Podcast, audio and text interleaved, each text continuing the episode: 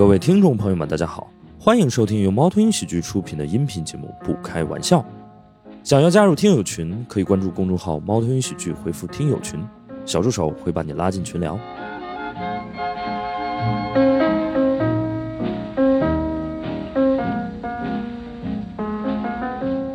欢迎各位来到这个不开玩笑的录制现场，我是今天晚上的主持人大熊。然后我们今天晚上可能是想要跟大家聊一聊，当这个语言工作者遇到文字工作者，就是因为前一段时间猫头鹰喜剧被报道了啊，南方人物周刊还是一个很大牌的这个杂志啊。在接受采访的时候，我就发现，就是记者是文字工作者嘛，他跟我们其实有很多的相似之处，包括呢，就是呃，大家都是创作者，然后都要服务于他们的这个读者和观众。当然，就是能被报道也是一个特别荣幸的事儿，所以我们就想着要投桃报李一下。所以呢，我们今天就邀请他来录一期这个不开玩笑的播客啊。那让我们掌声有请南方人物周刊的记者雨欣，还有和我一起接受采访的天一。然后可能在我们这个录制招募的那个呃长途上面，大家唯一一个知道的名字是史岩嘛，对，但是他现在在这个上海隔离啊，不是隔离，要居家啊。我来大便史岩，好吧？哎，大家好，大家好。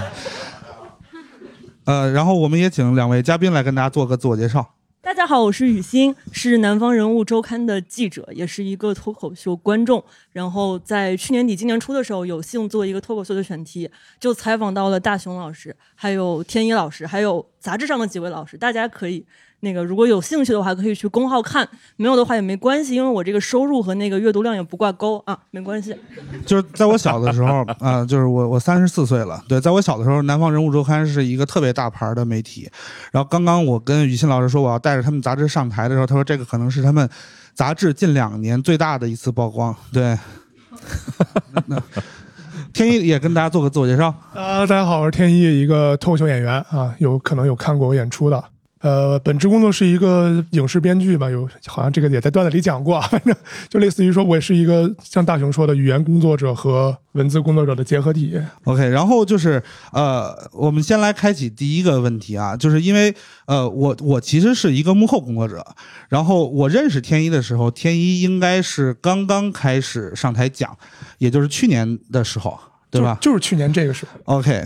然后呃。我特别好奇的是，雨欣老师为什么会选择两个这么边缘的人物作为你的采访对象？对，呃，可能是因为《南方人物周刊》也是一本挺边缘的杂志，然后我自己也是一个挺边缘的记者，一种边缘的行为艺术。对，那我们觉得这个行为艺术还挺成功的。对，因为其实，在就是于谦老师找到找到我的时候，我当时就是虽然没有很，我我有直接说过让你可以去采访史岩老师吗？呃，您从头到尾都没提。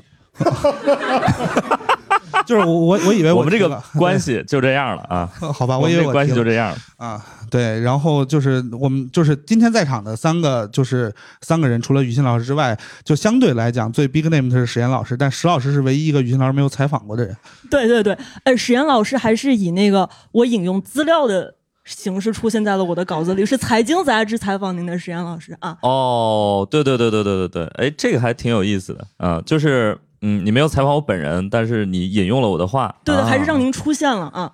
对对对对对，可以可以可以，挺好挺好。然后就是，我也想问一下，你你你一般选择这个采访对象的标准是什么呢？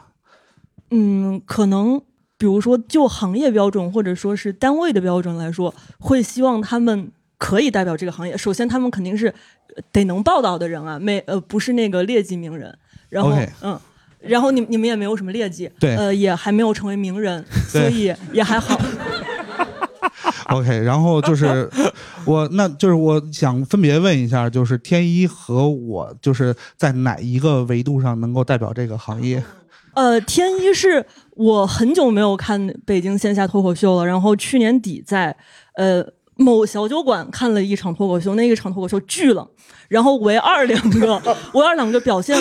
好的演员就显得特别好，一个就是天一老师，一个是天一老师的好基友傅大爷。然后我就关注了天一老师，哎，天一老师是我从业这么多年以来遇到的第一位，我还什么都没说就给我发私信的采访对象。就这个前提是因为。我的微博经常被骂，所以每次被关注了之后，我要先看一看这人是谁。对，然后当时看出来是吗？嗯，没有，还有还有一个原因是我有条狗，就是我的微博呢，我的狗比我的粉丝要多很多，我还要确定一下不是狗的粉丝，因为狗还有另外一个账号。哦，就是天一老师的个人账号的，就是微博的粉丝数量是一百多少来着？呃一百一十四个人，然后哦六十多是狗的粉丝，对，呃，我私信的时候是五十四粉丝然后我是看了有天一老师自拍，我才确认确实是他。嗯我忘了上次是专门听谁有 Q 到过天一老师的粉丝数量，是一个观众还是什么人说啊？那还不如我呢啊。然后另外一个人说，飞博粉丝这么少，那账号应该也很新吧？就 对他们认为可能就是呃一个月或者两个月那个僵尸粉的数量都应该超过了天一老师的粉丝数。是是这样，就是我会在微博给每一个给我评论或者就是有点赞的人会有一些互动。然后有一次，有一次我跟一位选角导演，就是影视的选角导演一起吃饭，然后他搜了一下我微博，说哇，这个一百一十四万粉丝的人还跟粉丝互动，可很少见的。就他默认微博那个粉丝数后面加的应该是万字，就是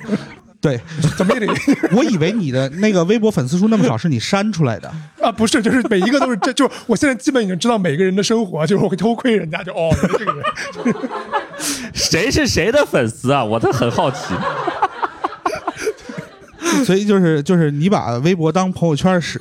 这这是我另一个朋友圈，对 OK，嗯，所以，所以是不是那一百一十四个人就是众筹了一个真粉出来啊？就我就是他们所有人的真粉。对 OK，呃，所以就是你又是怎么找到我的呢？呃，就天一老天一老师，他半年前的微博转了一条猫头鹰喜剧的文章，是您署名的写的文章，是胡同里的开放麦，然后里面就列了可能您从业四年以来的一些经历，包括可能呃看过垮掉的二十几个开放麦场地。我当时就觉得确实也是半个活化石嘛，呃然后就 然后再看那个猫头鹰喜剧，就是。呃，平时很活跃，粉丝也不多。我觉得这个就是属于我私信人家可能会回复的一个 OK 啊呃，一个试金石。嗯，OK，就是我我想问一下，就是石老师应该就是被采访以及被报道过很多次了，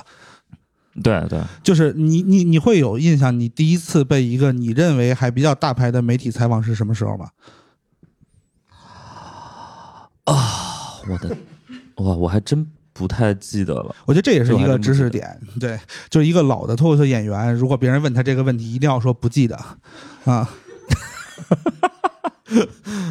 好像也没有太大牌儿吧，就是一些最早是一些什么行业的什么，我记得三十六氪还是什么之类的，OK，会有一些行业的这种那个什么，然后也会有一些比较嗯个人的朋友，然后他们说，哎，我这儿有一个什么什么。呃，小的公众号想想采访一下也有啊，包括一些交大的这种个人的号，那您接吗，石岩啊老师？我接，我当年这，我当年真的这啥都接啊，你这，对，没没什么顾忌的。现在也就是装装样子，其实我也都接啊。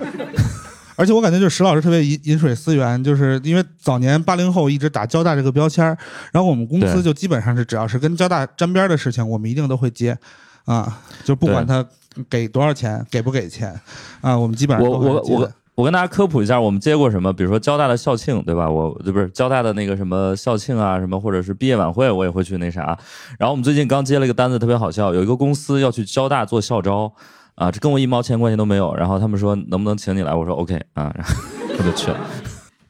包括我记得好像去年还有一个什么交大老师的还是什么工作人员的一个什么内部的一个小型的堂会，然后我们也接了，但他后来没办，还是怎么样的？啊，对对对对。对反正反正都会接。我我反正我觉得，嗯、我接接受采访也很多，然后不管是那个当面的，还是这个直接文字的，反正反正挺多的啊。我之前还跟大雄聊，我说那个就是我我被很多记者问过一个问问过一些特别诡异的问题啊，我现在可以跟大家分享一下。有一个问题就是，几乎很多记者都会问说，你从事这一行最艰难的时刻是什么啊？我不知道雨欣老师是不是这个问题库里也会有，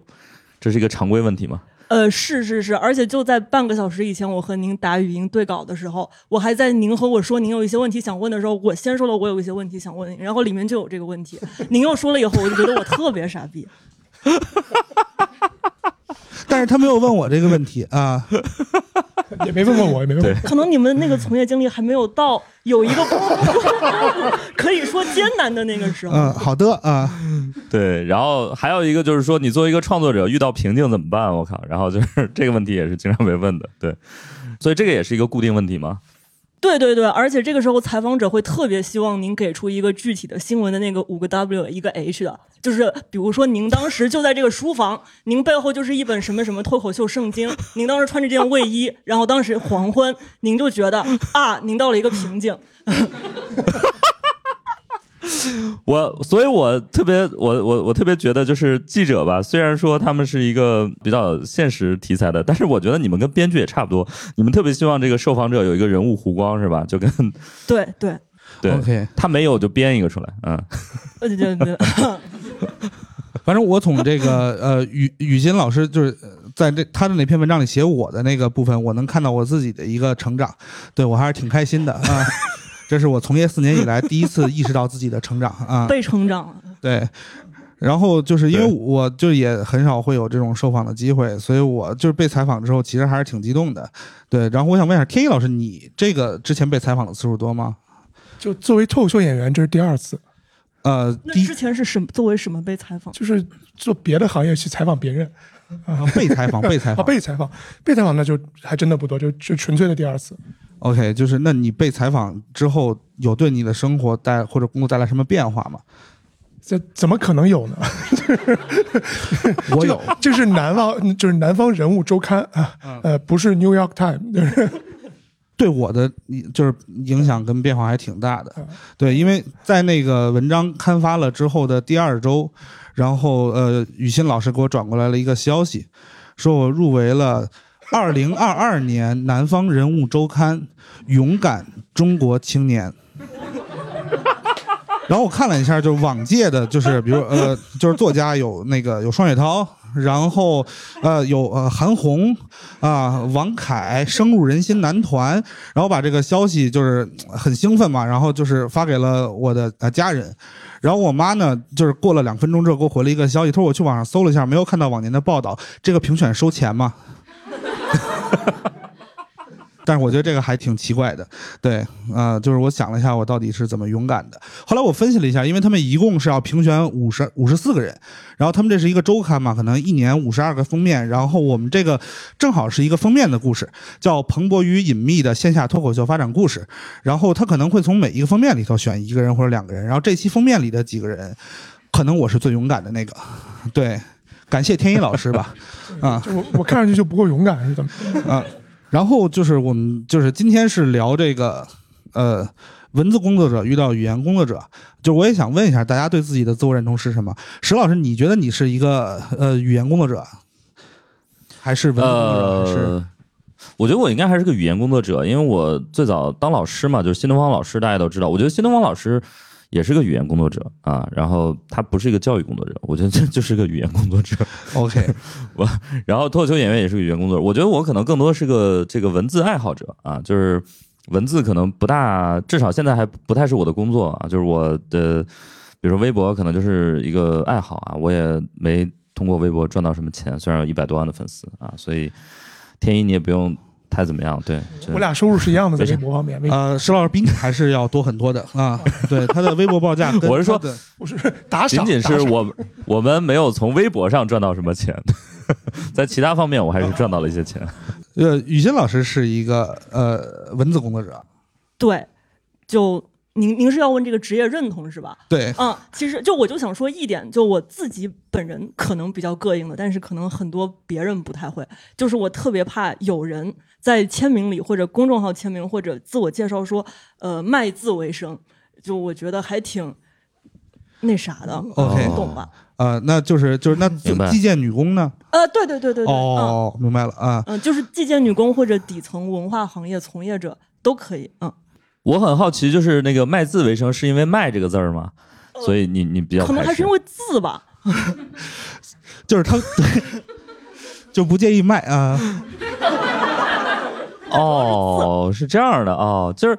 我觉得，呃，就是如果我们说我们是卖笑的，好像也还好，对，啊，对对对，卖笑就还好，就包括那个史岩老师，可能刚才不太想说自己是文字工作者，但是其实我有那种追星的小号，就是没有关注您的那种小号，都能啊。时不时的在首页上刷到您的动态，就可能甚至是您半年前的哦京剧，就会感觉您这个作为文字爱好者的这个市场还是蛮下沉的，就我都能看到啊。就是您是真不会夸人，我觉得。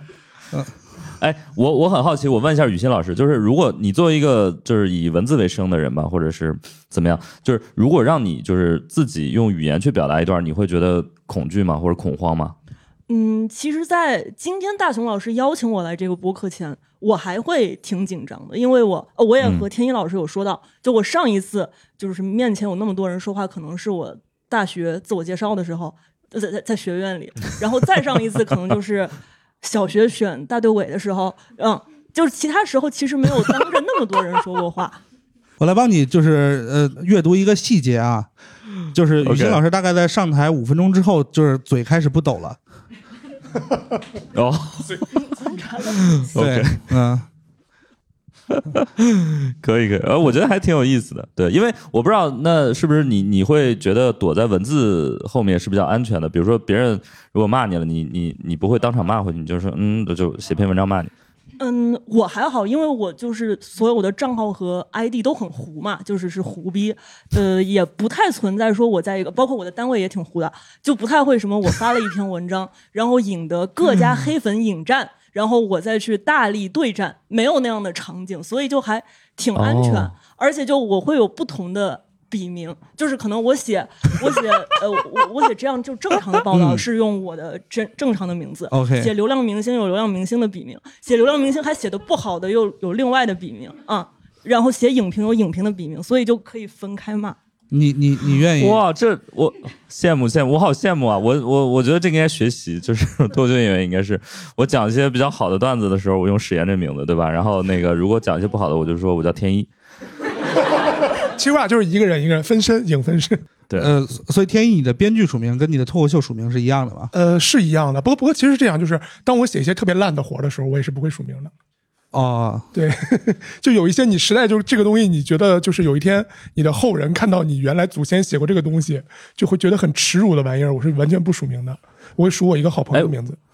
我有点好奇，就是两位文字工作者，就是你们可以放弃署名吗？就这个东西是你写的，呃，你可以主有钱就行。动说我呃，这这个在记就在记者圈我不知道，在影视圈很常见，就是有很多啊就是很著名的剧或者电影背后写的那个人不一定有署名。对，是为啥呢？就是你只要拿到写太烂吗？啊，不是，就是真正其实署名那个人才写的烂，然后他只是他他有，因为他有背书，然后真正干活的那个人等于是枪手，枪手只是拿钱，哦，对，就甚至有些年轻人，你刚毕业或者刚入行，你要二选一，要署名就很少的钱，要钱就没有署名，哦，那你们有权利不署名吗？对，呃，当然有了，因为署名这个东西对于编剧来说是很重要的，你署名越多，你能接到越多的活儿。嗯，OK，我的意思就是，比如说，如果你写了一个很烂的东西，你会不会觉得，哎呀，我我不想去署这个名字？就你可以署别的名字呀，就可以随便署任何名字，对，就是因为编剧后面跟的这个名字，你只要就是不是违禁词，写什么都行。对 那我理解你可以数你狗的名字，对不对？呃，就呃，确实还是数过的。对 就我理解，还有另外一个很重要的点，就是他们买的是你们的剧本跟文章，不是你们的名字，就因为你们也不是那么出名。对，当有名的编剧他会数他的名字，但是其实有一些，比如有些人看到一些很有名的编剧，为什么他的作品跟他以前不一样呢？是因为他确实在这个过程中参与了两件事，就是签合同和收钱。OK，OK，嗯，然后就是我觉得就是呃，刚刚石老师说的有一个地方我还挺好玩的，就是他说他之前做新东方老师的时候，他说这个其实是语言工作者，不是教师。就所以，我其实也有点好奇，就是呃，石老师，你觉得就是语言工作者，就是有哪些大家可能意识不到的岗位跟职位，其实你认为也是语言工作者？啊，其实我觉得是呃，没有一个真正的语言工作者这个门类，对吧？就事实上是没有语言工作者这个门类的，就是脱口秀演员其实也不是语言工作者，你我我们应该算艺人呃演员，呃 OK，所以我我只能说是这个范畴里边儿，所以我觉得，呃，就是你你要通过语言和交流，把一些东西给它呃输出或者是转化出去的，我这都是语言工作者。比如说，我觉得脱口秀演员他就是呃通过语言的交流，然后去输出一些笑点，我觉得这个可以算到这个范畴。嗯然后我觉得老师也是，就是你通过语言把知识点，呃，去输出给你的受众，呃我觉得这也是一部分的语言工作。就是你需要去交流的，我觉得其实都是语言工作者。就包括就是成功学大师，就听懂掌声。对，嗯 那当然，我觉得当然对，OK，这种妥妥的语言工作者，对吧？只能说语言工作者这个范畴可能比我们想象要广很多吧。啊，所以就是，但是就是相相比语言工作者，我觉得文字工作者好像会有一个更明确一点的范畴和定义，对吗？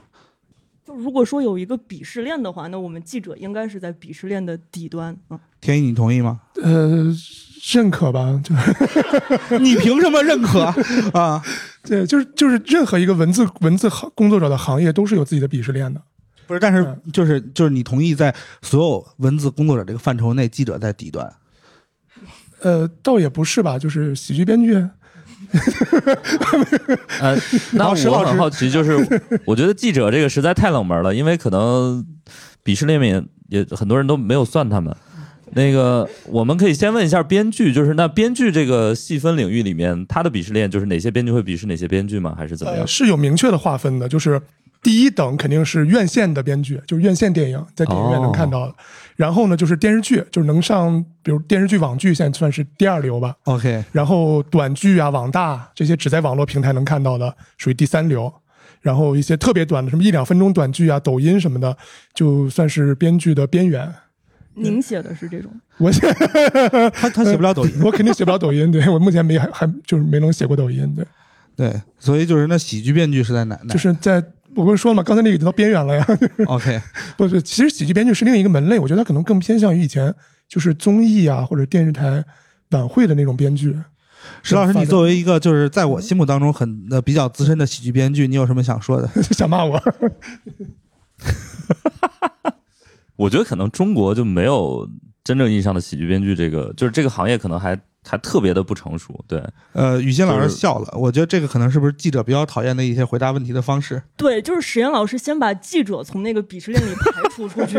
然后又说喜剧演员这个门类还没有成立，所以就刚才大松老师聊的，如果是在一个文章里，那就都不能用了啊。是不是没有想到 啊？没没没没，呃，喜剧编剧，我只是觉得说，呃，这个行业还很不成熟嘛。呃，真正的就是你像国外那种，比如说 S N L 也好，或者是很多那种呃深夜秀的那种节目的那种编剧，我觉得真的是很厉害。然后他们本身也是很好脱口秀演员。呃，就中国这个可能还呃比较呃没有那么成熟吧，只能说对就是一个这这是我想表达的啊独立的门类。OK，对对对对，它应该是个独立的门类。对，这可能是有一个问题，就是很多，因为我们有时候看弹幕或者什么的，有人说啊这个东西太不好玩，或者这东西好没有意思，编剧是不是有问题？编剧是不是傻逼？就有些，但是其实我我我只能讲一个影视编剧，甭管是电影还是电视剧，他的话语权其实并没有那么多。就是你写完一个初稿之后，你的甲方、你的策划，然后你的就制片人，包括演员会各给你改一轮，会各种提出各自的意见，甚至有些你完成的剧本到拍的时候，它会变成另外一个模样。就是怎么说，就好像是你生了一个孩子，然后孩子就被送去领养了，然后你八年后大概知道这是自己的血脉，呃、对也就仅此而已。对，哎，那您有被那个孩子的养父母骂过吗？就孩子的养父母就每天都在骂你，就说你怎么把这孩子生成这个样子？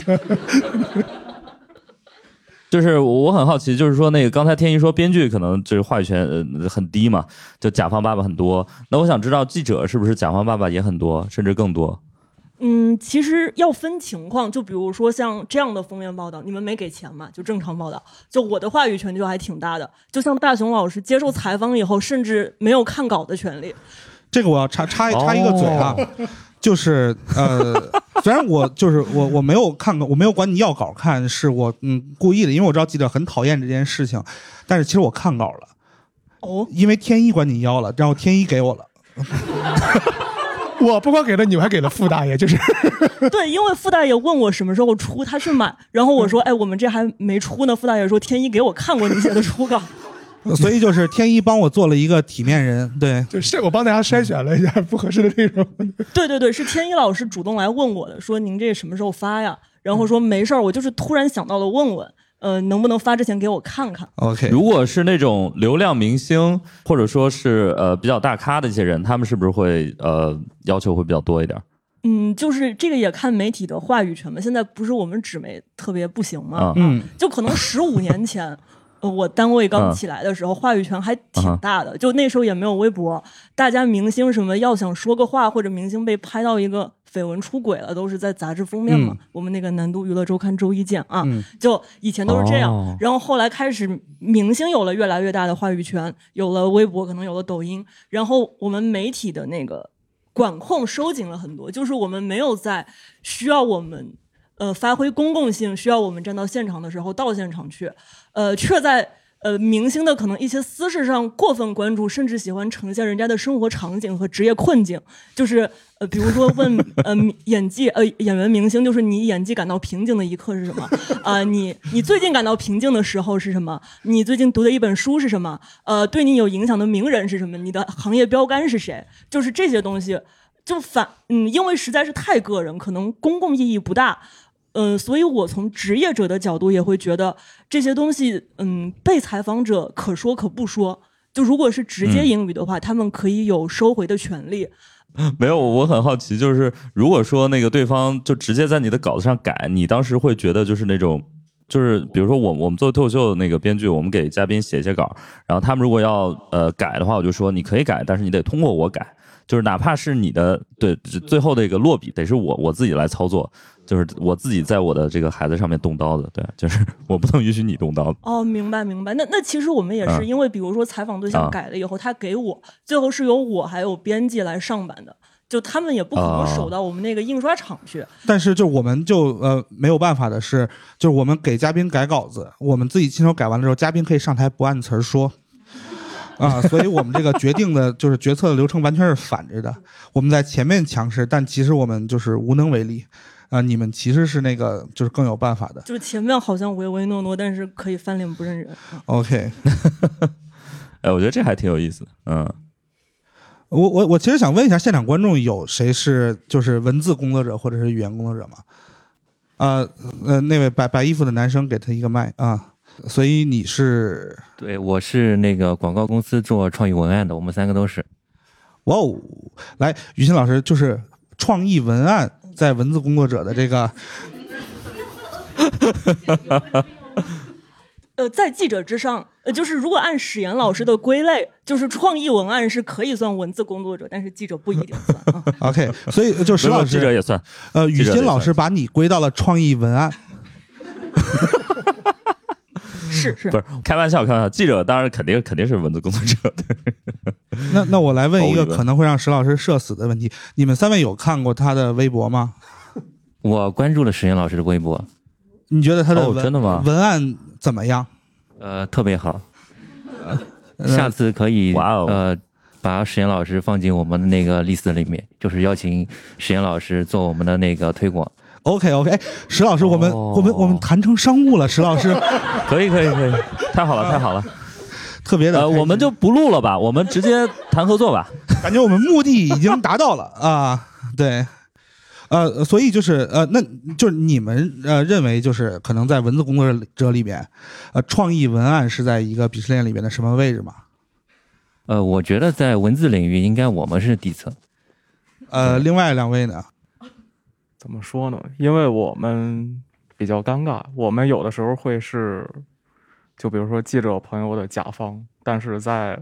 一些更大的 boss 面前，我们又特别弱小。包括我有时候，就我会出一些采访的大纲，然后去提供给记者，但是那个大纲我觉得就已经可以产出一篇很不错、有深度的稿子，但是我的甲方还会给我改，说不能让记者这么写，你要这么问才有深度。这时候我们也很无奈，这就像最底层一样。明白。哎，我会有一个好奇，就是嗯，就如果是一个商务稿的话，是哪个记者来写很重要吗？不重要，因为甲方都会改。OK 啊，所以就是就是，但是我刚刚从你的表达当中，我听到了你好像对记者还是有一些负面情绪的。啊，不是不是对记者有，是对爸爸有。OK OK 啊对，他有负面情绪还好吧？啊，所以就是呃，那那记者也会对爸爸有那负面情绪吗？呃，有有，而且就像刚才这位观众朋友老师说的嘛，就可能我们会有一个甲方，就是他们是中间的那个沟通者，但是他们还有一个大客户，就是他们的爸爸。我们不用和他们的爸爸沟通，但是我们可以通过他们去踢皮球，把压力给到他们，让他们再传给他们的爸爸。所以就是有的时候，我们虽然是乙方的乙方。但是我们就可以说，哎，我们还是一家新闻媒体，难道一点操守都没有吗？然后就对，会会给到创意文案老师说，就是还是要弄得像新闻媒体一点，然后创意文案又会给甲方爸爸这样。呃，我再稍微得寸进尺一点儿啊，就是那你们会不会有一个类似于记者库，是可能你们收到一些甲方需求之后，你们会把这个采访跟写稿发给一些记者去写？就我的意思就是，就比如你觉得就是《南方人物周刊》的记者，呃，有资格加入到你的那个写手库吗嗯、目前我还没接触我们的写手库。？OK，嗯、那好，嗯，问错人了啊。本身想帮雨欣老师也接一些活儿，对，啊我，也说，如果今天我也能接到商务，你们也接到商务，这个皆大欢喜啊。就是你们是不是忘了还有一个人？就是 嗯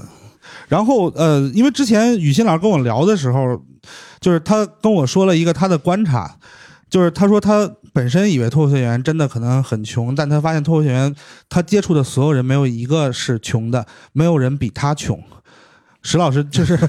要要不要给他们给他介绍一下整个行业什么时候开始变得不那么穷的？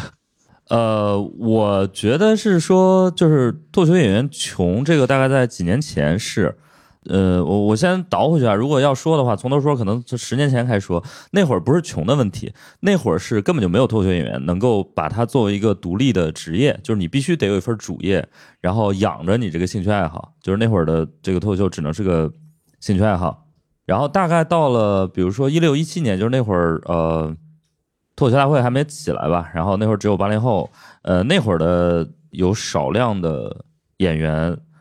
是真穷。我记得大概一七年吧，在在北京尤其是是吧，大雄？啊、对，我当时把我家，然后就是里边住了四个脱口秀演员，对，对，而且就是他们可能租房子都成问题，然后那会儿的演出频次也没有这么高，可能他一周能赶个一两场、两三场就就不得了了，然后其他都是开放班，那这个月收入可能就是两三五千最多了，顶多了大概就这数，对，也没什么钱，那那确实是不行。然后，但是自从这个东西火了之后，好家伙。脱口秀演员这个收入就蹭蹭往上涨，对吧？哪怕是天呃不是，就不是就是天一老师不穷，是因为他打两份工。对对对，夜以继日，夜以继日。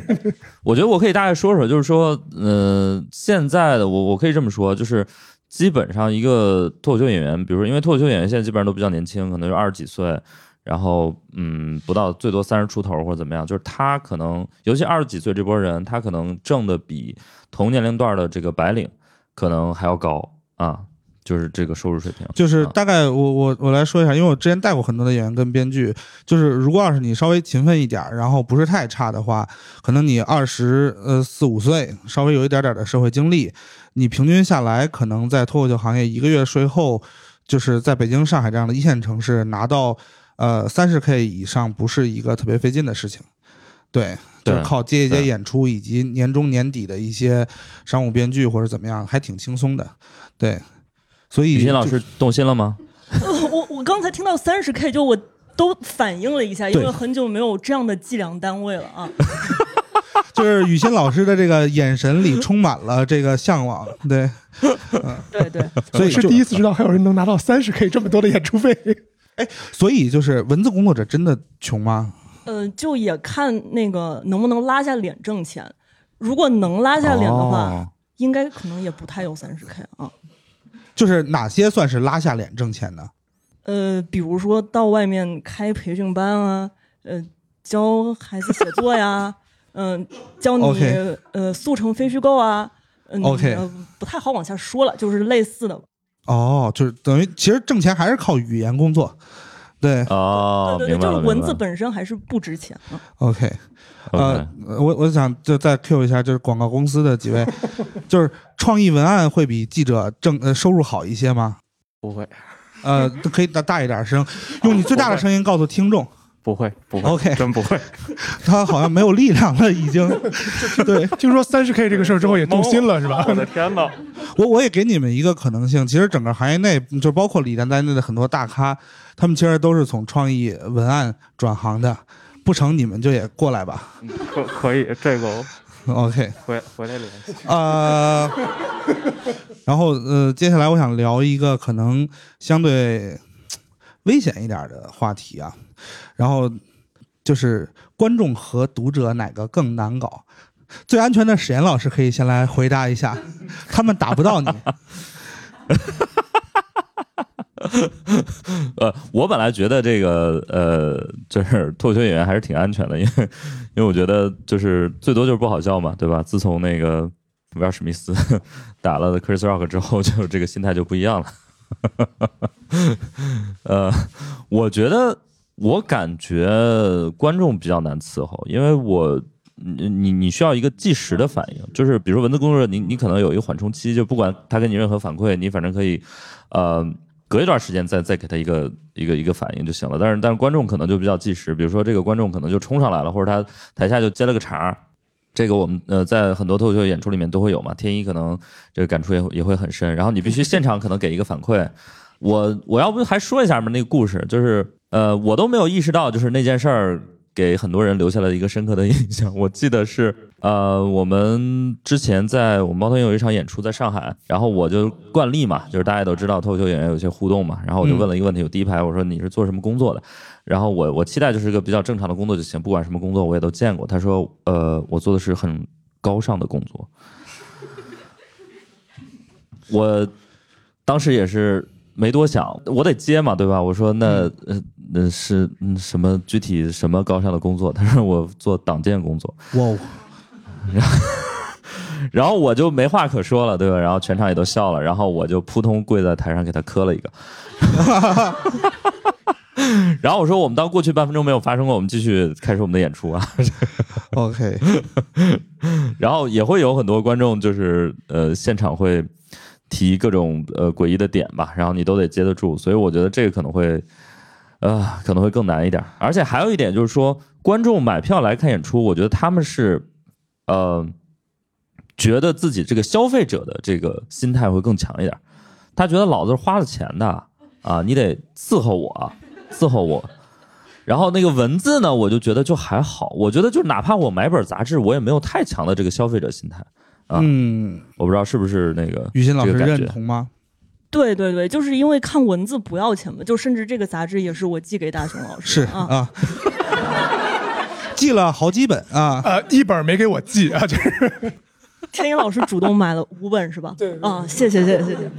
本刊那个今年创收最好的就是出这期封面的时候有您有附带主动买杂志啊就我就今年销量十本，就我们俩就是啊对对对，石老师点咱们呢，要不然我们也再买一些。OK，但但是我我我买一些放在上海，买一可以些放在上海。对，啊、但我会有一个不同观点，就是呃，脱口秀演员他可能这一场讲冷了或者怎么着，就哪怕现场有一个观众上去就是殴打他，打完也就完了。但是有一些就是记者，他可能发了一篇文章之后，他会被人一直追着骂，在线上或者是怎么样的。呃对对对对对，你有被追着骂过吗呃，我没有，因为我糊嘛，嗯，？OK，呃，我很好奇，雨雨欣老师，所以雨欣老师也混饭圈是吗？呃呃，小号小号，嗯，不是所有人都用大号追星的。我俩那次采访大概持续了得有三个多小时，真正聊脱口秀的也就是一个小时，对对对 剩下两个小时在互相聊饭圈的事情。对对对，我那次跟呃雨欣老师采访也持续了三个多小时，那三个多小时我们都在聊脱口秀。但是用的内容是一样的，所以你有没有觉得你的效率很低？我的那个篇幅明显比你要重，啊。拿我做的开头，拿我做的结尾，拿我去串的。no no no，结尾是我，结尾是我，就是我的那个左家庄的麻辣烫，就大家买这本杂志就知道，或者看公众号，那那个场景非常具有他所说的那个五个 W 一个一个 H，就是你在什么地方做了一件什么事，然后还有一个类比，还有一个类比，但是我读了雨欣老师的这一篇文章之后，我只被我自己的部分打动了。就是呃，这个是夸谁呢？这个事儿要不说，我都不知道里面有你，就是 呃，雨欣老师，要不要你来做一个公正的？就这这这一篇文章谁是主角？雨欣老师说我是主角，不分宣纸吗？可以吧？跟天一不分宣纸，天啊，也没有很开啊，心。可以可以，对，但就就我我觉得我想回答老大熊老师这个问题，嗯，就是我觉得读者或者观众都还好，真正难搞的还是爸爸。我以为你要说真正难搞的还是自己，啊不不不点头。不要点头，就是所有的文字工作者和或者语言工作者或者文字工作者为主吧，我们都有一个非常强烈的反复权的意识，因为爸爸给我们的痛苦实在是太多了。你没有觉得这一点？有呃，我来，我我先问一下史岩老师，史岩老师，你觉得爸爸跟自己谁更难搞？呃，我觉得归根结底还是自己难搞。就是你觉得爸爸难搞，是因为你过不去你自己心里那一关，你心里那关能过去，没有难搞的爸爸，你就躺平上就行了，对吧？有什么呢？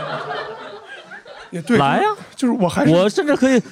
我就是，如果你你自己心里这关真的过去了之后，哈，就是我不是在教你啊，就是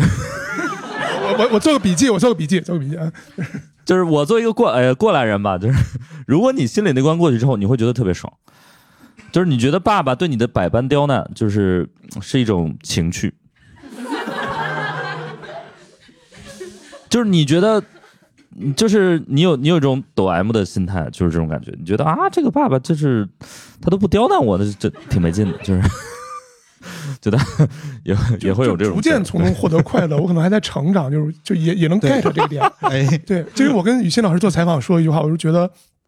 刚回国那会儿觉得就很难搞，就每次被甲方刁难觉得很难。我现在就有一种就觉得跪着挣钱不磕碜，就是你先跪下，然后再说，就是对，但是心里还会有还会有痛苦，就是然后可能接下来要经历一个从跪下到躺平的过程。对，然后再主动问爸爸，就是还有什么我能为你做的吗？就是 哎，其实天一老师在采访的时候说，他说跪着挣钱没关系，但是要有地地方让我发泄，所以他就来讲脱口秀。，对我就是因为觉得跪着挣钱，就肯定是。对于成年人来说没有问题的，所以要来脱口秀，把所有跪着挣钱、爸爸给我的屈辱就释放的给观众们，就是 所以就是，如果要是就是大家做观众觉得不太爽的话，可以尝试自己写稿上台，然后对呃下一波观众发泄。对，就是一个循环。然后追根结底呢，这些东西在一些就是视频平台的那个源头。细想之下，脱口秀行业好像就是这么发展的。我想问雨欣老师一个一个追加的问题哈，就是说，就是你们做记者的话，你们会有那种，因为你呃，就是有些脱口秀演员有一种莫名的心态，就是他就觉得我就要冒犯这个观众，你们 你们问问题的时候会觉得，哎，如果我问的问题你回答都很舒服，我就觉得这个采访没到位，你会有这种感觉吗？哎，您是在有针对性的在指哪某一位或者某一些呃知名采访者吗？呃，采访者呀，也。也不完全是有针对性吧，就会不会有这种流派，就是冒犯型的这个采访？呃，有，就是就是抬杠型嘛，啊，就是上上过啊脱口秀大会的那位是吗？吐槽大会。哦吐哦吐槽大会是吧？啊 啊对，是是会有这种人吗？哦，是就是对雨欣老师的前同事，对对，忘了这件事情了。哦，OK，是会有这种人吗？那个雨欣老师，但你不是这种人。对我特别温和，因为就是毕竟那个采访者也没有多大话语权。就是如果我比如说我怼大熊老师，大熊老师是接受我电话采访，他可以直接就把电话挂了，然后把我和他微信聊天记录截出来，然后艾特我们官博说南方人物周刊记者傻逼怎么怎么怎么怎么，就我就觉得大熊老师好使吗呃，应该还是好使的。？OK，嗯，就我其实是挺怕，就是我在采访的过程中，还有写稿中或者写稿后被呃有网络话语权的人给挂出来的。嗯，我是比较怕这一点。哦哦对啊，，OK OK，但是有一些记者好像喜欢挂别人。就我感觉记者其实好多的记者他的那个呃给自己的那个自我认同的位置还是偏高的。就是因为脱口秀演员感觉很少会有认为自己是比观众牛逼的，就我们还是比较强调一个平视的视角，认为比观众牛逼的人可能都活不太下去。那很多记者都还是觉得自己是那个更懂这个社会的，或者是更上帝视角的，或者是更救世者心态的。哎，我想先问一下，天一老师会不觉得自己比观众更牛逼吗？这这是一个双重反问句是吧？我我觉得应该是一样的吧，就是我只是在上台跟大家聊一件事情，就是没有说我有什么优越感，或者是觉得观众比我有优越感，就是一个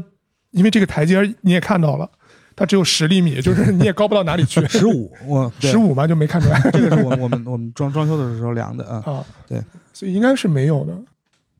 哎，那说到这个距离，就是今天大雄老师说他从小是我们杂志的死忠粉，然后见到我就说这杂志薄了好多呀，但是价钱还贵了两块钱。然后我就想说，就我们这个也就几十页嘛，对吧？所以您刚才的问题是什么来着？啊，就是和和观众和读者是不是俯视？对对对我就觉得就这么点也俯视不了啊，就是只是几十页纸的关系。OK，我我知道了，就是我们的这个台阶儿还有十五厘米啊，这个雨欣老师和观众的距离就是这接近于几十页啊，一厘米啊啊，不到一厘米，几毫米。啊。嗯，我这个手势还好，我们是个播客，否则我这个手势要被韩国人抵制了。一。个韩国节目，一个韩国节目，对 所以就是呃，刚刚其实就是呃讲了好多特别就是呃难搞的事情，就是你你会对于看稿这件事情，嗯就是有什么应对策略吗？嗯，就是我们可能业内比较通行的办法，就是比如说我们一篇稿采访了五个采访对象，然后如果其中两位采访对象看稿，我们可以把他们二位相关的部分提出来给他们看，然后说可以看与事实有没有不相符的部分，如果确实有，那啊还是得改。嗯，但是比如说像大熊老师就特别体贴，就采访完以后就跟没这事儿一样了，就从来没有问过，直到我说我们其实这个杂志要刊出来了啊，不是，然后我当时就我其实是我管天一要了稿子，然后我看了一下，我感觉我的篇幅比他多，然后我觉得嗯可以挺好，没问题，就不用说什么了。对，就不用说什么了啊、就是就是我想知道就是那。呃就是有什么办法能够规避看稿吗？嗯，就是如果一定要掰扯的话，就可以说，呃，我们这是一个新闻媒体，我们原则上面就是要，比如说要遵循什么什么样的原则，所以我们是希望可以有一个公共性和独立性的。但是我们都知道新闻没有嘛，啊，所以。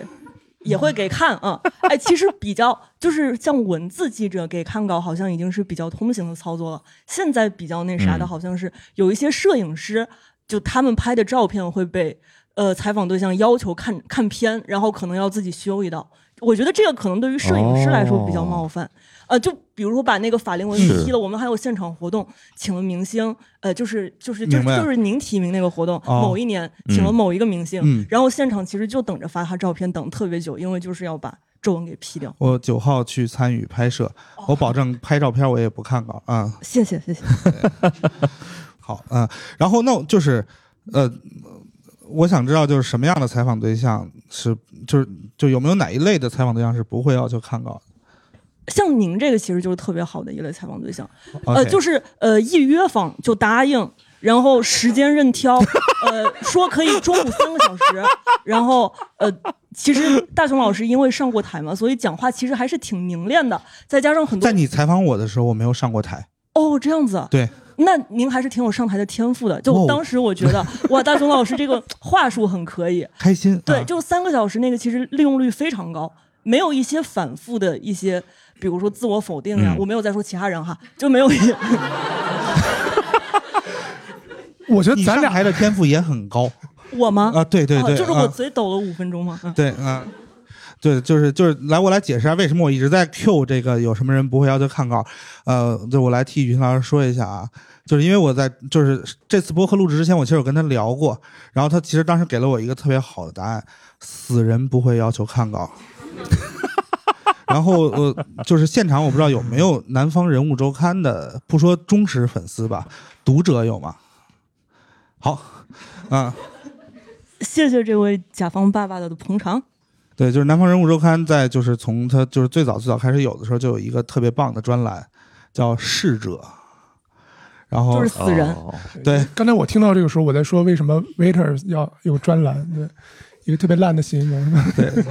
所以就是雨欣老师有写了很多逝者的对对对对对，我特别喜欢逝者写作，因为没有任何人会要求给我看稿。我尤其喜欢写外国名人，就是死去的外国名人，就是连死者家属都找不到他的那种。哦 对他们也看不懂，就是甚至我们不在一片局域网啊，也不在一个时区。因为因为我之前好像就是有看过那种报道，就类似于谁说了孔子两句坏话，然后什么孔七十几代后人出来，对对、哦对出来了啊，对，特别恐怖。还有什么王羲之的，也不多少代后人也能找出来。对，就你所以最安全的是不是写太监呀？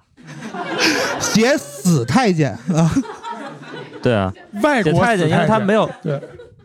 没有后人嘛，对吧？你我写了一篇关于李李莲英的这个深度的这个报道，对吧？就如果什么李莲英去世多少周，这个也是我们杂志喜欢做的，就是李莲英去世，我刚才听到那个，就是你们那个专栏就叫逝者是吗？对，还挺反讽的，因为生物学里面一个 非常重要的概念叫适者生存啊，所以你你很荒谬啊。好好烂的梗啊！我上一次看到这么烂的梗，还是史岩老师说一只蚂蚁对另一只蚂蚁忧伤的说我们没有以后了啊。我觉得这烂你你你确实关注他的微博了，所以这个以以后可能也会成为逝者的一个，对史老师那个可以作为一期逝者看出来。对对对，嗯所以你们选择呃，就是逝者的对象是可能往往是刚去世的，还是对，就是其实这个来说，我的选择权就特别大，因为可能除了我不太有人关注这个事情。啊编辑也会相对尊重你？对对对对对，然后就我就有权选，比如说，嗯，这样说比较大不敬啊，但是这周同时去世了三个名人，我就可以想一想这三个人里我更喜欢谁啊？呃那一片安静，哦，对不起，感觉是一个这个记者圈的食腐的食腐记者啊，食腐动物，秃鹫啊。那我很好奇，就是因为逝者是真正的肉体的那个死亡嘛，那像那种就是呃社死的这种 idol 是可以报道的吗？还是已经成为禁区了？好像也可以出一个社死专栏哈。呃，对，可能就是会有，比如说近期社死，或者在某些呃男性体育平台，嗯比较社死的爱豆可能会来商洽，比如说谈一谈杂志的封面合作呀，然后可能会有粉丝后援会来提前参与一下转发呀什么的，就这种可能是在一些杂志会有的啊。就类似于什么沉寂了一年之后，他的他的生活就这种对对对对对，某某什么钻石后什么灰烬重生这样啊，就啊 就哦就类似于聊一聊什么他他不火了之后这一年在干什么，就类似这种事呃，情。对对，或者说某一位中年摇滚乐手和自我和解以后怎么样？然后就我们再来就聊一个话题，我觉得这个就也是想先问一问石老师，就你觉得什么样的人适合以创作者为业？因为其实你是有过一个自我选择的过程的嘛，我理解你现在应该算是以创作者为业的，对。嗯，算是吧，是，就什么人适合是吧？对，我觉得好像这很难说，真正有人适合，就是基本上我觉得都是逼到这个份儿上。OK，我觉得可能就是缘分吧，缘分吧。所以就是你可能觉得，哎，别的你也不适合，比如说有些人可能他我我就不喜欢规律的作息，呃，有些人觉得我不喜欢朝九晚五啊，有些人觉得我我不想那个重复劳动，所以他就选择了这个所谓的创意这个工作。呃，我觉得可能更多人是，嗯，他不是说我真的觉得自己真的很有创意，他只是不喜欢其他一一些东西，所以他被迫就跳进了这个坑啊，就其他的坑可能他更不喜欢而已。我我是这感觉，我不知道就是雨欣老师或者你们是怎么样？我来呃我们来验证一下石老师的观点。我现在反正就我我觉得是分两种人，我觉得一种适合做创作的人，就是你特别适合做裁缝，就别人要求你把衣服缝成什么样子，你特别乐意去完成这件事儿，嗯那你会在工作中就很很很快乐，你会接到更多的工作，而且，然后另外一种就是你的表达欲足够强，就是这些事儿你不说或者你不写出来，就你难受，这才更适合做这个工作。先不考虑经济因素，如果没有这两点，就是呃这两点基础的话，你真的会做起来很难受。那如果要考虑经济因素呢？考虑经济因素就不要做文字工作者，就 就就很就很实在的一个问题，就包括不只是编剧，包括什么网文写手，我也认识一些。就如果你真的考虑很多经济因素的话，那就这个这个过程会很难熬，因为你要就在土里面埋很久才会有一点破出来的东西。然后在破出来之前，如果你没有经济基础的话，那可能就呃就一直在土里，然后就上了那个呃逝者的专栏。对那文字我工作怎么对说啊？石老师说啊，就是我我我先补一下，就天一刚才说那个，我觉得之前我忘了我跟谁聊的时候，哦，可能是跟黄西老师吧，就他也说过一点，他就说，他说有的时候不是就是 I want to do something，他说你得是 I have to，我不得不去做这件事儿，OK，就是我我必须得做，就是你内心可能有那么一个声音，就是不管是主动还是被动的，我觉得其实主被动已经不重要了。就这也是一个相对的，反正就是我不得不做，我我必须得做，然后反而是这种人可能会坚持下来吧，对，或者说真正能能把它当做一个工作。如果只是因为你出于这个冲动或者兴趣，我觉得可能也许就做一个爱好也挺好啊。嗯，对，我们听听雨欣老师吧，还是哦，我想结合天一老师和史岩老师说的，就天一老师说的那个表达欲的问题，也是多年一直困扰我的问题，因为我一直觉得我是一个没有什么表达欲的人。虽然我今天说了很多啊，OK，但是因为我上一次说说话是大学入学的时候嘛，所以其实也也十来年了。就我是一个没什么表达欲的人，平时除了写报道以外，呃，我也没有上社交媒体，比如说发一篇未删改的自己原稿，或者或者说我和采访对象二三事，就我没有这样的欲望。然后平时我没有写自己的散文，比如我不想写稿时我在干什么，嗯我交完稿我又喜欢干什么，就我也不喜欢写这些。嗯我的豆瓣我只标书影音。呃，我朋友圈已经关了六七年了，就是我我不看别人的朋友圈七年了，嗯我也基本不主动哦加别人微信。呃，OK？对对对，就是我我我还是一个蛮封闭的状态，所以我觉得我比较像史岩老师说的那样，就是因为我更不想做其他事，所以来做这个事，就因为也会处于一些碰撞嘛，就是呃，就行业也很烂呐、但是就是会发现我是一个特别不想被管束的人，就虽然我没有什么本事，但是我不喜欢别人命令我，然后我就发现可能当记者是一个呃不太容易被别人命令的事情，而且不用坐班，嗯，对我来说很重要。就我也不用通勤，所以我也没有听播客的习惯。嗯，对。然后就是我其实这两年会有一个反思，就是因为我曾经呃很长一段时间是去做演员的挖掘培养，然后在最开始的时候，尤其是一七年那会儿，然后呃我当时就是在史岩老师的前东家工作，对，就也是我的前东家吧。就我去问每一个想要去从事这个行业的演员，我都会去问一下他们家里的条件是怎么样的。就是我不鼓励可能他需要承担家庭方面的经济义务的人来去做这个行业。也就是说，我认认为就是像创意工作者，如果要是你就是想去从事这件事的话，你可能不需要就不能有太大的经济压力。然后这两年我发现错了，就是很多的演员他们的一个就是呃跨越式的进步，都是在他们特别缺钱的时候。然后他们终于就是可能不那么懒了，终于可以多写一写，终于可以去呃上一些他们本身不想上、不敢上，然后害怕去上的东西，然后就一下就进步了。对，所以我觉得可能就是差钱是一个去做这个呃就是创作者的一个一个挺好的一个因素。其实，但是你想，很多名人吧，就是著名作家什么的，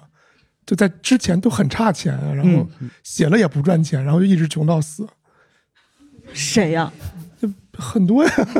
但我觉得好像他们的就好的作品也都是在差钱的那个阶段写出来的，因为他们那会儿创作的一个自我动动动力跟动机会更强一些。嗯，对啊。呃，雨欣老师会回看自己的一些作品吗？哦，太不会了。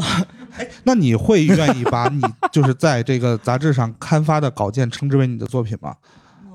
我需要将它称之为我的职务作品，而且因为我没有其他哦可以代表更具有我个人风格和能力的作品，我也只有我的植物作品，好悲哀啊！OK，呃，就是那你会如果有朋友，比如说转了，就是突然说，哎，这篇文章你写的，就转给你，你会觉得，哎，很莫名其妙吗？或者说，哎，有点尴尬吗？我想在雨欣老师回答这个问题之前，就是做一个揣测啊，就是我跟啊雨欣老师今天是第二次见面。然后可能是第呃第三次比较持续的沟通交流，我猜雨欣老师没有什么朋友。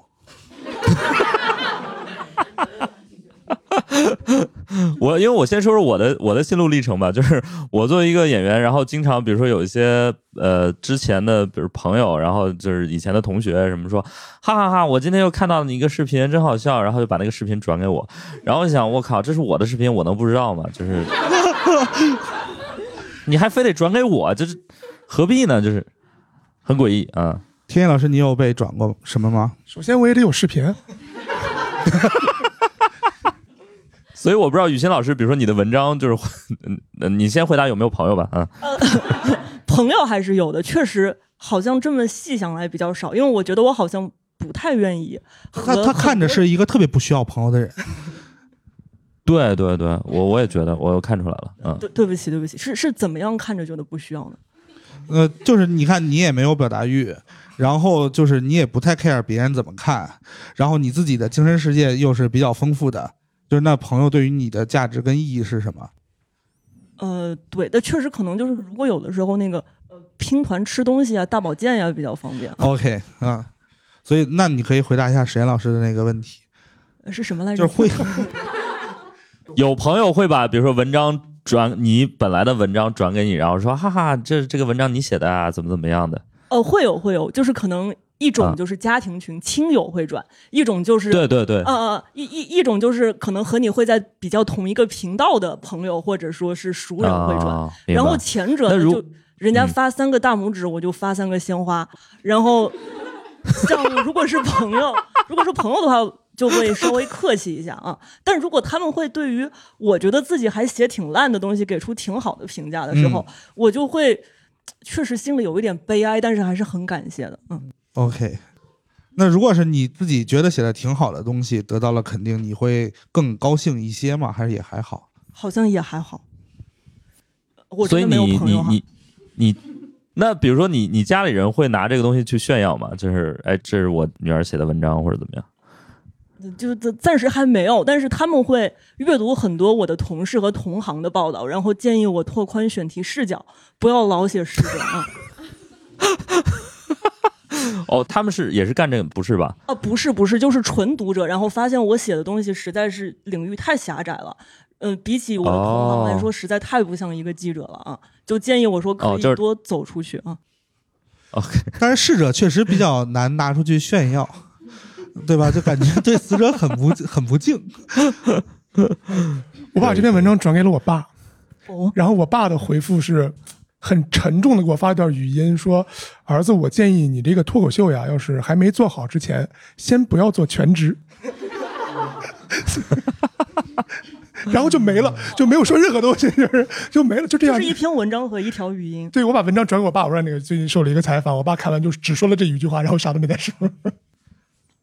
有没有朋友会给你贡献选题呢？于欣老师，呃，有有，就是呃，虽然我朋友就是比如说，他说啊，我觉得这个特别好，然后你能不能采访一下，或者类似于这种？呃，有有有，就是会有一些朋友或者熟人会说，比如说我们最近有一个什么活动，或者说我们有几个朋友结伴上哪儿了，就特别亚逼的那种，会说觉得是不是很值得报道呀？嗯，我们已经看出了他的态度啊、没没有亚逼这个词儿，我也是很久没听见了。这 呃，但是就是别人你会开心吗如果有选开心吗？题的话，呃，我不会觉得是在打扰我，哦，OK，就还是还是会因为我们脱口秀演员，很多朋友说，哎，我跟你说一事儿特别好笑，你就这个段子送你了，就是哎，就感觉很就很崩溃啊，一种施舍的感觉是吗？对对对对对对，嗯，所以就是在所以你们的朋友不至于这样有类似的这种呃场景或者事情吗？呃，因为如果是社会新闻的话，一般都是负面才会被报道嘛。嗯。这一方面就是大家自然是觉得不会沾上最好。然后文化文化类报道的话，有的时候就是会有他们希望做了一个什么事情能够得到关注，然后哎，就就有的可能不只是不好意思，不只说朋友啊，就是可能会说呃。业内常见的有一些电影要上映了，或者说出了一版剪映，然后就就会邀请一些媒体去看，嗯然后再签一个保密协议，其实就是一张纸了。然后说，如果你不给好评的话，让你先不要在豆瓣写。嗯，就是会有一些这样的。但是我因为是一个很喜欢在豆瓣肆无忌惮骂人的人，嗯我就后面基本上不去这样的活动。嗯我们在做这期节目之前，我跟雨欣老师还聊到了另外一件事情，我觉得很有意思，就是关于呃采访的这个过程，就是记者他们可能会经常遇到一种情况叫做群采，就是假如现在把就是话筒给台下的各位，然后我们三个人坐在这块儿，这就是一个很标准的群采现场，就是我我我会很好奇群采的那个现场，记者之间会有胜负欲吗？就是谁提出来的这个问题更牛逼？我觉得会有，因为就是如果是有群采，一般意味着可能这个活动的宣传或者是说这个项目的一个负责人之后会把速记发给大家，那大家的问题有多傻逼，那个傻逼程度就是会相当于公开可见嘛，啊，他速记的时候会把那个这是哪个记者也会记进去哦，不会不会，但是大家一般可能能辨识出来，如果这个人特别傻逼，就像如果你们活动遇到特别傻逼的一个观众，就可能会特别有印象。啊，哦我们就也是，呃，也不是说我们就也是，就是，嗯，就是在那些活动上、那些群采上，就如果有问题特别傻逼，就比如说一个人站起来说了五分钟教育你的话，就这种一般会我们还没发，但是就已经在豆瓣上、微博上看到别的网友发出来。我我先嗯来澄清一件事情，在我们的心目当中没有傻逼观众啊 对不起，对不起，对不起。啊，嗯，对，呃天一老师很吃惊的看着我，是我就是是吧？对，是的，是的，是的，就那只有偶尔有一些犯错误的，呃，不是那个，哎，就是那我那我就会好奇，因为其实我平时跟石老师我们也会接一些就是呃上呃编剧的项目，然后我们也需要去采访一些嘉宾。就记者在采访的时候，他会对采访的氛围、环境各方面有什么期待吗？就比如你有没有什么禁忌？比如你采访别人的时候，经纪人不能在场，或者是助理不能在场，或者是怎么样的？嗯，我觉得这个好像一般情况下我是会比较被动的等着对方主动说我们其他人不会在场，这个时候我就会比较满意。呃，但是我也遇过一次情况，就是采访某明星，嗯也不是一线的，但是那一次我去了现场以后是在一个酒店的一个错层然后可能他们全公司的人都在那儿了，就可能跟今天的观众大概有一半吧，就是这样坐在我们周围。然后我当时就是那个周迅的那个表情，哇，好多人啊那样，嗯。但是他们也不走，所以就旁听了全程。他们他们为什么呢？呃，就是我就以插科打诨的语气说了一下，哎，怎么有这么多人在这旁听？说以前好像没有见过这样的，他们就不动，嗯，就也没有办法。OK，那你们前采的时候会遇到，就是嘉宾啊、明星那边有很多人吗？我们采访的时候都可刚了，因为我们是收钱的，所以就是他们甲方也怕我们活不好好干。就是如果要是比如呃，我们比如我们采访天一，然后就是你是他的那个同事或者经纪人，盯着，你如果要跟边上插嘴插多了，我们就会直接轰你出去。对，嗯，但我们好像呃有一次遇到一个就是嘉宾，他自己感觉好像呃说不下去，然后他还会摇一些人儿来。摇一些人替他说，那说的话是作为他的话还是别人的话？他想做他就说：“哎他的话，，那个谁谁谁啊，那个我我这有一个啥啥啥，然后那个最近有什么什么事儿吗？哎，你过来过来一一起聊一聊，一起聊一聊啊。”然后最后摇了一屋子人，啊，哇哦，还有那种就是他到最后会点。就是他把人邀来之后，你跟他们说说那个事儿，那个就是哪个哪个事儿，就是上次吃饭的那个事儿，那事儿太好玩了，就对我们来讲毫无用处。哎，我就也挺好奇，就是嗯，你们脱口秀演员编剧做前采的时候，因为我们是知道我们最后的报道是一个什么形式出来嘛，我们想要问什么，想要得到什么，但是你们可能是事先没有办法预设你们的那个表演嘉宾可能会有一些什么梗。或者是说能给他们什么段子，所以我挺想知道你们这个投入产出比这个过程。石老师，我先做一个短的回答哈，就是我以为记者在采访的时候也是没有预设立场的。呃，啊啊啊，没有没有，对，就是我我我们我们可能更多的就是去要嘉宾的一些细节，以及我们会给他一个架构和框架，让他去自己往里填。呃，石老师你来对讲，，呃，这个我免费一般不会让大家听的啊。没有，就是我觉得我们其实可能会设定几个点，然后呢，但是我们这些点可能还是开放的，就只是说我我们走到那儿，然后看看能看到点啥。我我们不会就是给方向性的那个什么，不会说太预设很多的方向，因为预设可能是最没有什么产出的啊。我觉得不预设反而是比较有产出的时候。对，对对，哎，我想补充一下，就像史岩老师说的，可能会打一些点。那可能是就像我们会给到一些坐标，觉得比如说我想采访大雄嗯。老师您，嗯。我会想知道您的那些，比如说您从业几年，然后您可能对于线下脱口秀开放麦有怎样的心得，嗯。然后可能自己本人有怎样的得失，就大概是这些。但是我不会把您的人物弧光先勾出来，或者说不会问您从业以来最尴尬的那一刻是在干什么。啊 OK，所以就是就我们反正就还是要有一些故事。对。对这个是，特别害怕的是给观点，对对对，尤其是没什么文化的人给那种哲学性的观点。对，我跟你讲一事儿那种，对，就是就是我跟你说，你知不知道？就开始说那些什么道教，嗯哦哦，呃，孟子、庄子，啊 然后他这些东西其实都是从公众号量子、力学、量子力学哦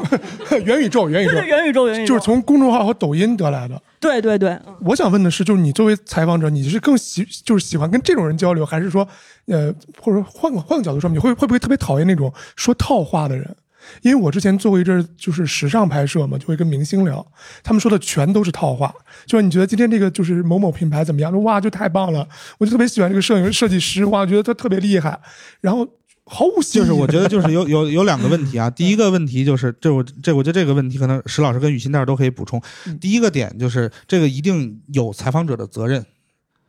就是采访者就我们所谓的给他带到那个点位，就是我们不能给他一些能让他说套话的问题，对对我们不问他观点。啊，这个是这个是第一个，第二个就是，如果要是你发现一个人他就是不能给你真的东西，你就需要去想其他的办法，你就不能再把他当成一个采访对象了。对，对。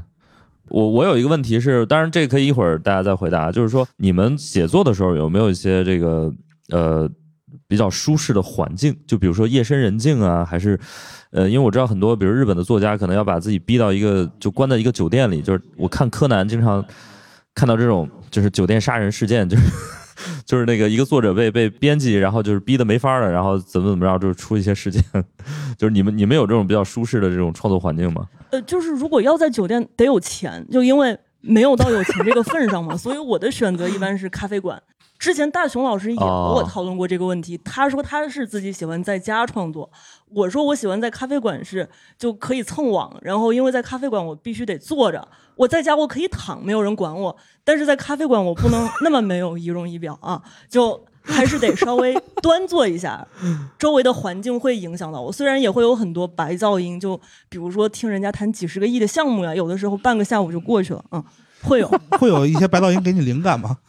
嗯，会有会有特别聒噪的，嗯，但是灵感的好像暂时就是不会说我在咖啡馆，然后突然有选题在我面前上演。好像还没有这种好事情啊，越来越多的，我觉得可能是经济越来越不好了。就是我在咖啡馆，就是花的我钱越来越多。对我，我花的钱越来越多，然后我去的越来越早，但是我能见到的人那一批人也越来越像，就都跟我一样，看上去像是半失业状态，然后呃每天背着一个包就点一杯咖啡，从上午做到晚上，就咖啡馆应该特别恨我们这种人。我我三月份已经就是倒了两家我平时喜欢去的咖啡馆了。OK，所以就是雨欣老师，呃，就是因为我们最近在做一个项目，就是我们会有一个叫幽默自习室，就我们每天下午的时候，Nest West 的那个部分可能会对一些脱口秀演员，然后开放，就大家可以过来坐着，然后也不用点咖啡，因为我们也没有。对，然后也不用交钱，也不用怎么样的，然后，呃，已经持续了两三天了。雨欣老师是唯一一个我我见在那块儿真的有去自己做一些事情的人，啊，剩下剩下时间大家在聊天儿。就其他的人可能是就是有的做一些交流，有的就是跟那块看一些视呃视频或者是怎么样的。OK，呃对，就最后变成了真的自习室，就大家一半人在玩王者荣耀。呃，对，差不多。那也我要回答挺好对，我要回答沈老师刚才那个问题，就是说柯南里面有一些编剧或者作者在什么酒店房间里面，这个事情在这个行业是真就本就是本行业是真实存在的，是甲方出钱把三个编剧关在一个地方，就给你们租一个套间儿，就是把你们跟你们固有的生活隔开。你们想出去玩儿，想去蹦啊迪，别想了，就在一般会在什么北京我知道的，在怀柔啊、密云的某一个酒店里面，就你离市区哦很远，而且那个网是一定不好使的。这个在我之前的那个互联网行业叫封闭开发。对，就就是就是这么一个过程，让你两个礼拜三个编剧在一个屋里写不完，先不出来。对，对，OK，嗯、你特别刺激。你你干过这种事儿吗？我被关在密云关了半个月，然后我中途偷偷哦跑出来两三次，就是就他们怎么能够就是能够做到限制你们的自由？是有他们不是限制你自由，就是因为这是收身份证吗？也当然不收身份证，不然我怎么跑出来的？这是 这是疫情之前，就甲方会用他们的话术让你就是说，你看这个项目现在时间很紧，比如八月一号就要开机了，现在是七月十五号，还什么都没有啊，就 对，呃，就可能连七月十五号连大纲都没有，就是就甲方有这个片片子的名字，但是演员的档期也已经定了，所以找了三个人啊，你们就赶紧努努力，赶紧写出来啊，写出来，然后。就真的关了十五天，然后我们会轮流偷偷跑出去来市里给大家买咖啡。对，哎，那个您署名了吗？呃，署呃这嗯，对，呃，反正也是署了的，署了的。啊，因为我在豆瓣上还搜了一下您的名字，哦有作品吗？有。对，这应该就是你搜到的那部片子。对，当时就是在顺义的一个小小宾馆里面的三个人，那个宾馆就反正很神奇，很神奇。就附近能找到的最佳最近的一家烧烤店有一点六公里，就你能难以想象的是北京。对，我我突然觉得我可能特别的不够尊重天一老师，就我认识他已经有一年多了，然后我也一直知道他是一个电影编剧，但是我从来没有尝试过去搜他有没有作品。啊，所以天一有什么舒适的那个写作的呃创作的那个那个环境吗？凌晨三点半在屋里面走来走去，就是因为我会跟我的甲方说，明天早上一定给您交。当 就当我说明天早上一定给人交的时候，我现在我当时说这话的时候，可能在 Nice 的说开放麦啊，然后我的 Word 都没有打开过，然后我会回家，然后呃先玩两个小时王者荣耀，然后逼得自己不行了，在屋里面走两个小时，觉得嗯真的该写了，然后凌晨三点的时候就走完开始写，这就是我最舒适的状态。石老师，我突然明白为什么他跟韦若琛是朋友了。啊，明白了。然后就是呃，因为我们其实今儿也聊了很长时间了。然后呢，就是今天雨欣老师来了现场，他还有一个小小的呃，其实不是他的小心愿，是我对他的一个小折磨吧。就是我希望他能够当着这么多人的面儿，来去采访一下他没有采访过的史岩老师。对，我不知道这个是啊折磨、就是当着这么多人的面儿，但是没有当着我的面儿。对对对对，啊。OK，那请开始你的采访。行，我就想当着这么多观众问您一句：您还记得自己人生中第一个烂梗是什么吗？这个真的很难回忆，就是因为写的前一百个梗可能都是烂梗。我大概早期的一些梗，可能就是最早我记得还是，呃，就是跟跟名字有关吧，就是史岩什么，呃，就反过来就是眼屎，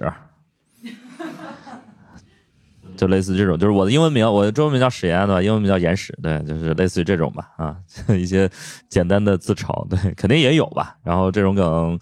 呃，也也也也就这么回事了，对，哎，那其实我还有一个相关的小问题哈，就是因为您现在的个人微博，就是呃创意文案博主，其实还是会有挺多谐音梗段子。但是这两年不是我们在综艺节目看谐音梗，就嗯比较被嘲讽嘛。我就想知道谐音梗是真的不太好使，还是是被污名化了呢？我觉得那真的是被污名化。你看，我们今天现场也有那个文案创意嘛，就是谐音梗，就是他们的亲爹呀。不是三位观众频频点头啊。就是就是没有谐音梗，就是我觉得谐音梗的重灾区根本就不是喜剧，谐音梗的重灾区就是广告啊，就是广告行业没有谐音梗就活不了。对，还有店名儿，我是觉得是这样的，就是谐音或者说呃谐音梗这个现象，就是我我其实不喜欢把它叫谐音梗，是因为呃很多人把谐音的这个现象和谐音梗搞混了。谐音梗你得有梗，很多人就是纯谐音就没梗，那嗯它就不叫谐音梗，它就是纯谐音嘛。对，所以我觉得很多纯谐音确实不太招人喜欢。如果你真的呃它是有喜剧结构的，那我觉得它是谐音梗还是别的什么梗，我觉得没有什么，就是大家都是梗，对吧？你只要是梗就行。所以我觉得反而这种谐音现象，但是我觉得谐音现象本身是一个嗯，根植于人的这个基因里的一个东西，就是因为人。呃，我的理论是这样的：人的这个发声器官能发出来的音是有限的，但是你要表达的意思是不断增长的。所以你只要这个呃发的声音是有限，音节是有限的，但你表达意思在成一个指数级的一个增长，那你一定会有谐音的现象。所以这个东西没法避免，你就看怎么去用它就好了。我觉得这是一个天赋人权啊，每个人都是有资格说谐音梗的，对吧？你像最早的就是中文很简单。逃之夭夭这种这种就是谐音梗，对不对？就是成语很多，其实它也是谐音梗来的。对，所以我觉得这没什么好去鄙视的。就是包括呃，蛋总说谐音梗扣钱，他只是第一是为了综艺效果吧，第二他只是觉得大家嗯、呃、不要走这个捷径啊。但是我觉得呃干革命不分高低贵贱啊，就是 所以我而且这个捷径也没有那么好走，对吧？对对，你要真要走好，其实也挺难的。就谐音梗，你要想要呃不让人讨厌，其实是很难的。所以在这方面，我还是我还是很欣赏建国，就是王建国老师他的谐音梗为什么你会发现他不招人讨厌，是因为他是会把自己放在一个比较傻的那个状态，就是比较低的、比较傻的状态，就是他不是用一种想要去玩弄你的感情的方式来出这个谐音梗，他是让人感觉，哎呦，我都不知道自己这儿有个谐音梗啊，就这种感觉，啊，这还谐着音呢，就是这种感觉，就啊，这啊，就是这种感觉的，就是他自己都没有意识到这有个谐音梗，是一个很很无辜的这个状态。那那我觉得就是就是一个比较好的一个状态。对我觉得比较招人烦的谐音梗是那种比较我故意要去玩弄你的那种状态。对，哦，我其实刚才还有一个，就史岩老师问到我们觉得舒适的创作环境，我其实嗯就是同样把自己自比为创作者哈，我我也挺想问史岩老师，就平时因为您一方面会有文字创作，一方面您又要搞事业、搞猫头鹰嘛，就是会在这种。状态的切换中会有一个内耗的过程吗？比如说非常需要一些可能很事儿逼的一些程序，才能让自己进入到一个写作的或者是动脑力劳动的事情，然后其他时候可能是在做一些人事程序的。我不知道会不会有这样一个刻意的分工。呃，我可能还是个比较随缘的人。然后，嗯，对我来说，可能比如说，我觉得脱口秀的创作也好，包括微博的创作也好，有一个好的点，就是我们是可以相对比较碎片化的创作的。就是我们的创作可能没有，也没有办法，就是说，呃，我就留出三小时，然后对着电脑，我就一定能写出东西来。它反而是一个，或者说，你可以认为我们无时无刻不在做脱口秀的创作，就是你没准儿可能就是我跟一个客户。呃，吵架的时候，或者是谈事儿谈得很崩溃的时候，突然来了一个脱口秀的灵感，也是很有可能的。所以我觉得，你就去开着这个口子，然后嗯，没准什么东西会进来，就是大概是这样的一个一个状态。我觉得脱口秀和微博，我很多时候是这样的一个状态。OK，雨雨对，欣，所以还是一个比较碎片化的创作对啊。雨欣，要不然再问最后一个问题。你一说最后一个，我一下子想不起来问什么了。OK，那要不你我觉得可以再问几个吧，问个两三个，我觉得可以。啊那是不是就能想起来了？呃，一下子要求就更高了一些呢。哎，其实就是之前我在那个几年前史岩老师接的一个公号采访里看到过哈，就是史岩老师说人开始做事业都是会有盲目的、有幻想的，然后后面就是在这个盲目和幻想过了以后，可能就会开始有规划一些。那我不知道您做脱口秀这个事情，就是您那个盲目幻想破灭是一个在什么节点呢？呃，盲目幻想破灭，我靠，我好像没破灭吧？那你幻想了吗？呃，我想想啊，我觉得是自己创业吧。就是 我我解释一下，我的意思是说，呃，就是你创业的过程，可能就是你这个盲目幻想逐步破灭的一个过程。但我觉得这是一件好事儿啊，就是你得有这个盲目幻想，你才能开始这个创业。然后，但是你这个幻想得破灭，然后你才能把它做下去。啊，就是如果你没有这个盲目幻想，你做不起来；但是如果你不破灭，你做不下去。所以创业还是一个很，唉，很大的一个改改变吧。嗯，但是我就是，呃，就是我，因为我跟石老师认识四四年多，然后也就是一直在一块儿工作，就就创业确实让我们两个人都感觉挺破灭的。但是其实我一直从他身上没有看到过什么盲目幻想，就是这两个事儿没有必然联系，就是你可以在就是现实生活当中破灭啊、幻想。同时没有幻想，对 对，对。但我觉得破灭是一件还挺浪漫的一件事儿。我觉得就是从某种意义上来说，比如说枯萎，它也是一种成长。嗯，所以我们可能最后创业的结果是一个干花儿，或者是对，也挺好。哎，石岩老师刚才那就是一个特别好的人物专访的直接引语做尾声，给自己定了性。嗯 标题是吧？枯萎是一种对对成长。对，或者是呃干花也挺好。我对对对，我觉得干花比鲜花那个保鲜的时间要要长一点啊，所以我觉得对干花也挺好。就是石老师下一个问题，吧啊，嗯、还有下一个问题，就是雨欣的意思是，就是截止到刚刚那个问题也挺好啊。就是我不想再问下去了。就是大家疯狂暗示这个 get。OK，就是那在我们今天节目的最后，呃呃，我最后一个问雨欣的问题：石老师是一个好的受访者吗是是，因为他都接嘛。嗯，？OK，呃，还给自己找了一个底。OK，就是那我们就非常感谢今天各位现场的观众。我们今天这个录制呢就到此结束。然后我们有两个小的环节啊，那第一个环节是我们来一起拍一个大合照。哇哦，天哪！我们这个大合照还可啊，以带上我我这个环节我特别开心，会带上你的。对我特别开心，嗯，因为因为是这样的，我之前拍合照就是我在现场，但是我今天可以美颜，然后石老师你就一直比着耶，省得有延时，好吧？来啊好，我们三二一，不开玩笑。好吧，我们石岩老师还在比，啊，我发现如果我一直这样，你们根本看不出来是我那个在做动作还是我卡了。那我们就感谢石岩老师啊，对，嗯、希望早日去北京跟大家见面。对，嗯，晚安晚安，拜拜拜拜。拜拜拜拜。感谢大家收听本期不开玩笑。想要来录制现场一起开心，可以关注公众号“猫头鹰喜剧”，回复“听友群”，小助手会把你拉进群聊。我们会不定期在群内招募现场观众。最近我们还在上海开了一个新场地——喜剧集市，欢迎大家购票来看。更多精彩演出信息可以在公众号“猫头鹰喜剧”查看。